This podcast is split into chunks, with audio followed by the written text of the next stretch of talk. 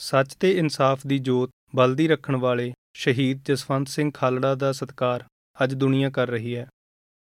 ਵਿਖੜੇ ਸਮਿਆਂ ਵਿੱਚ ਸੱਚ ਅਤੇ ਇਨਸਾਫ ਦੀ ਬਾਤ ਪਾਉਣ ਬਦਲੇ ਖਾਲੜਾ ਪਿੰਡ ਦੇ ਭਾਈ ਜਸਵੰਤ ਸਿੰਘ ਨੂੰ ਆਪਣੀ ਜਾਨ ਕੁਰਬਾਨ ਕਰਨੀ ਪਈ।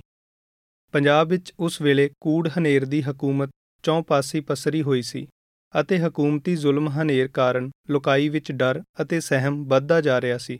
ਜਦੋਂ ਭਾਈ ਜਸਵੰਤ ਸਿੰਘ ਖਾਲੜਾ ਵੱਲੋਂ ਹਨੇਰੇ ਦੀ ਇਸ ਸਲਤਨਤ ਨੂੰ ਚੁਣੌਤੀ ਦਿੱਤੀ ਗਈ।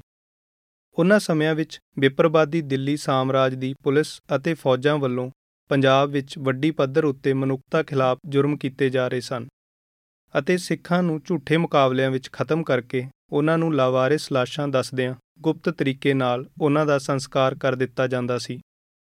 ਭਾਈ ਜਸਵੰਤ ਸਿੰਘ ਖਾਲੜਾ ਨੇ ਦੁਰਗਿਆਨਾ ਮੰਦਰ, ਤਰਨਤਾਰਨ ਅਤੇ ਪੱਟੀ ਦੇ ਸ਼ਮਸ਼ਾਨ ਘਾਟਾਂ ਦਾ ਰਿਕਾਰਡ ਦੁਨੀਆ ਸਾਹਮਣੇ ਨਸ਼ਰ ਕਰਕੇ ਦੱਸਿਆ ਕਿ ਕਿਵੇਂ ਦਿੱਲੀ ਸਾਮਰਾਜ ਦੇ ਕਰਿੰਦੇ ਜਿਉਂਦੇ ਜਾਗਦੇ ਸਿੱਖਾਂ ਨੂੰ ਲਾਵਾਰਿਸ ਲਾਸ਼ਾਂ ਬਣਾ ਕੇ ਖਪਾ ਰਹੇ ਹਨ।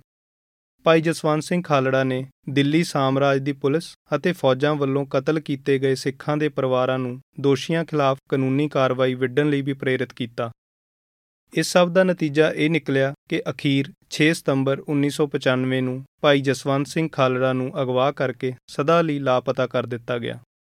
ਸ਼ਹੀਦੀ ਤੋਂ ਕੁਝ ਸਮਾਂ ਪਹਿਲਾਂ ਆਪਣੀ ਕੈਨੇਡਾ ਫੇਰੀ ਦੌਰਾਨ ਭਾਈ ਜਸਵੰਤ ਸਿੰਘ ਖਾਲੜਾ ਵੱਲੋਂ ਕੀਤੀ ਗਈ ਤਕਰੀਰ ਨੂੰ ਸੁਣ ਕੇ ਪਤਾ ਲੱਗਦਾ ਹੈ ਕਿ ਉਹ ਸ਼ਹਾਦਤ ਦੇ ਅਜ਼ੀਮ ਰੁਤਬੇ ਦੀ ਤਾਂਗ ਮਨ ਵਿੱਚ ਲੈ ਕੇ ਹਕੂਮਤੀ ਜ਼ਬਰ ਦਾ ਸੱਚ ਦੁਨੀਆ ਸਾਹਮਣੇ ਉਜਾਗਰ ਕਰ ਰਹੇ ਸਨ। ਪੰਜਾਬ ਵਿੱਚ ਹੋਏ ਮਨੁੱਖਤਾ ਦੇ ਘਾਣ ਸੰਬੰਧੀ ਜੋ ਮਾਮਲੇ ਦੋਸ਼ੀਆਂ ਖਿਲਾਫ ਅਦਾਲਤਾਂ ਵਿੱਚ ਚੱਲੇ ਹਨ ਜਾਂ ਇਸ ਵਕਤ ਚੱਲ ਰਹੇ ਹਨ ਉਹਨਾਂ ਵਿੱਚੋਂ ਬਹੁਤੇ ਉਹੀ ਮਾਮਲੇ ਨੇ ਜਿਨ੍ਹਾਂ ਦੀ ਕਾਰਵਾਈ ਭਾਈ ਜਸਵੰਤ ਸਿੰਘ ਖਾਲੜਾ ਨੇ ਆਪਣੀ ਸ਼ਹਾਦਤ ਤੋਂ ਪਹਿਲਾਂ ਸ਼ੁਰੂ ਕਰਵਾਈ ਸੀ। ਸ਼ਹੀਦ ਜਸਵੰਤ ਸਿੰਘ ਖਾਲੜਾ ਵੱਲੋਂ ਹੱਕ, ਸੱਚ ਅਤੇ ਇਨਸਾਫ ਲਈ ਕੀਤੇ ਗਏ ਕਾਰਜਾਂ ਦਾ ਸਤਿਕਾਰ ਦੁਨੀਆ ਭਰ ਦੇ ਇਨਸਾਫ ਪਸੰਦ ਲੋਕਾਂ ਵੱਲੋਂ ਕੀਤਾ ਜਾ ਰਿਹਾ ਹੈ। ਇਸੇ ਲੜੀ ਤਹਿਤ ਕੈਨੇਡਾ ਦੇ ਬਰਨਵੀ ਸ਼ਹਿਰ ਦੀ ਸਿਟੀ ਕੌਂਸਲ ਵੱਲੋਂ ਸ਼ਹੀਦ ਜਸਵੰਤ ਸਿੰਘ ਖਾਲੜਾ ਅਤੇ ਉਹਨਾਂ ਦੇ ਕਾਰਜਾਂ ਦੇ ਸਤਿਕਾਰ ਵਿੱਚ 6 ਸਤੰਬਰ ਨੂੰ ਜਸਵੰਤ ਸਿੰਘ ਖਾਲੜਾ ਦਿਹਾੜਾ ਮਨਾਉਣ ਦਾ ਐਲਾਨ ਕੀਤਾ ਗਿਆ।